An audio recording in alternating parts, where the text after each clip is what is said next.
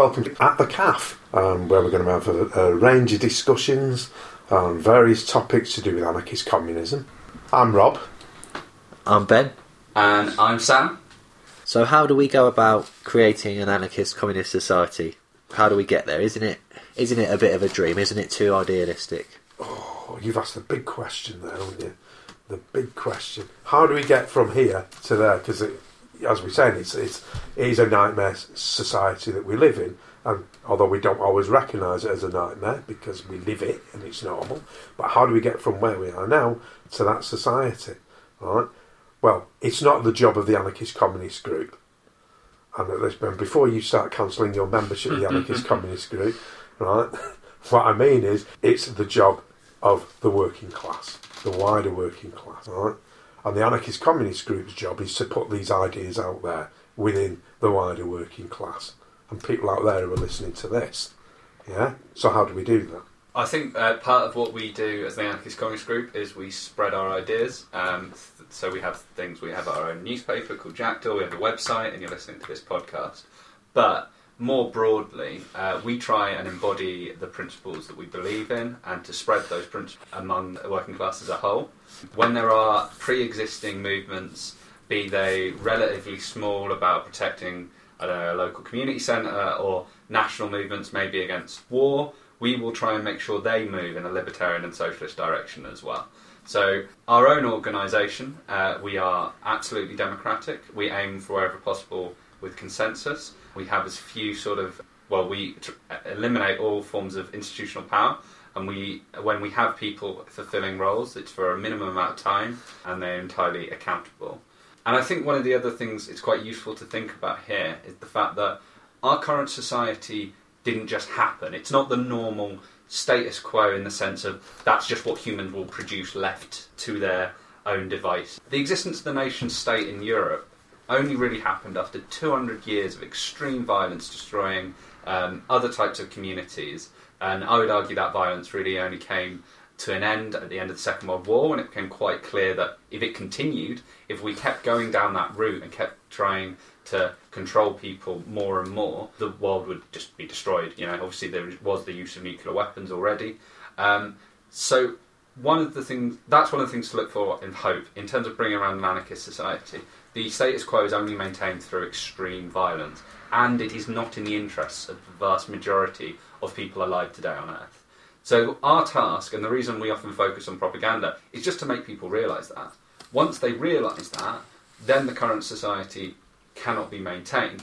And to go back to what Rob was saying um, earlier, that's why we don't think we should lead the revolution or be in charge of the working people, because society, the process is making them realise that the current society isn't in their interests, and then allowing everyone to create the society that works best for them we don't claim to know the best way to run everything. If you were right now, if we anarchist society t- took place and people came to me and went, "How do you think we should run the schools?" I haven't got a clue, and you're an idiot for asking me.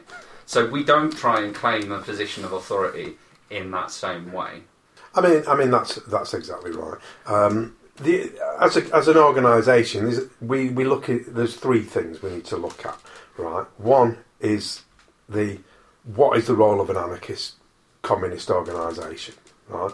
And as you said before, it's to spread the ideas, propaganda, all right? But it's also being involved in the struggle as and when it's happening, right? And as you said, we're involved in small, large struggles, struggles at work, whether it's within working within the workplace, uh, unions. Even though we might be critical of the unions, we're still part and parcel of what's going on there.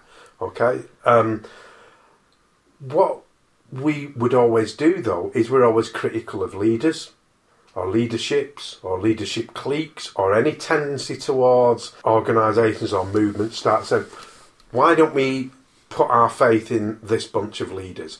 Why don't we put our faith in political party X, the Labour Party, or this, the Green Party, or whichever party it is, okay, or some group, or why don't we have support this person who's standing for election at, at whatever?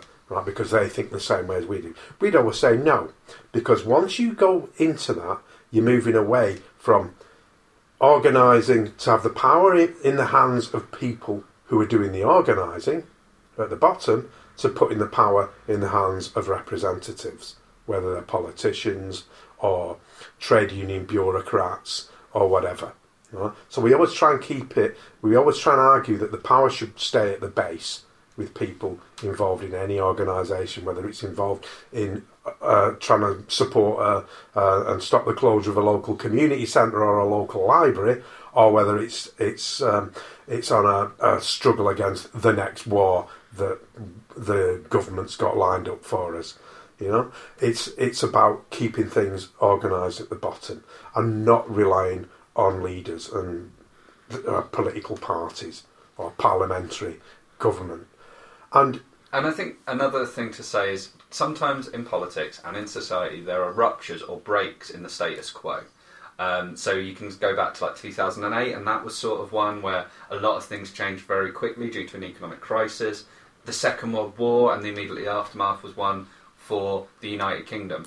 If at that point the principles of anarchist communism had been spread widely in the working class, that people had organised themselves to protect themselves from um, the, the oppression of government and from fascist groups and things like that, that would be how anarchism would start to spread. Right now, because of historical defeats of the anarchist movement, um, if there was a big crisis tomorrow, that's not what would happen. The workers wouldn't come out and start organising their own life while protecting themselves from those who tried to govern them. They would probably, they would potentially be vulnerable to demagogues and to various unpleasant and nasty political movements. I'm not going to say definitely, I definitely don't want to patronise the working class and the wider community, but that's a real threat. So, what we want to do now is we know that in the next couple of months, next couple of years, uh, we're not going to be overthrowing the state. There's no aim to get a big group of people together to seize Parliament. What we want to do is to make sure the next time we have another rupture, it is our ideas and it is the ideas of um, libertarian communism, anarchist communism, which the working class reach for. And that's 90% in a lot of ways of what anarchist communists right now are trying to do. We also know that probably the next time that there's a rupture, next time there's chaos there's crisis, those aren't the ideas that are going to be at hand. But we can use those times to try and raise our own profile, to make it clear, the, to, to embody and demonstrate those ideas. When crisis happens, there's a space for those who don't have power to demonstrate alternatives. Yeah, I, I mean, earlier I was saying like there were, there were, there were three things, three things to look at. And the first one I, I kind of talked about, and I, I, lost my thread a little bit there. But the hmm. first thing that that we need to look at is how we function as an anarchist communist group. Right? Or we're interested in building a strong, coherent anarchist group, anarchist movement in this country and hopefully internationally. Right? Strong, coherent, class struggle anarchist communist movement. Right? That would have an important place to play in working class culture across the board. Right? So that's one thing. But it's as I said before, it's not just about us. Right? It's not the anarchist communist group that makes a revolution. It goes back to the working class. And Sam mentioned it earlier that you know the, the class defeat, right? and the working class over years and years and years has been defeated massively. You know, going back to the, the 1970s, in this country, there was about 30 million days lost in strike action.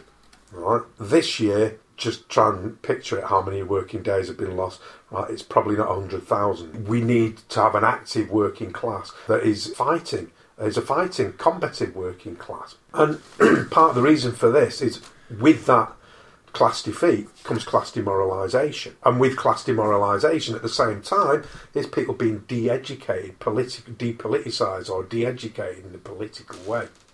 So we have to start from scratch really, you know. Yes, there are many parts of the working class uh, working class life where people are clued up and know what they know what things are about, but there are many places where it isn't like that, and we have to spread those ideas there as well. So that's the other thing. We have to have a strong working class movement before we can get anywhere near any concept of an anarchist communist society.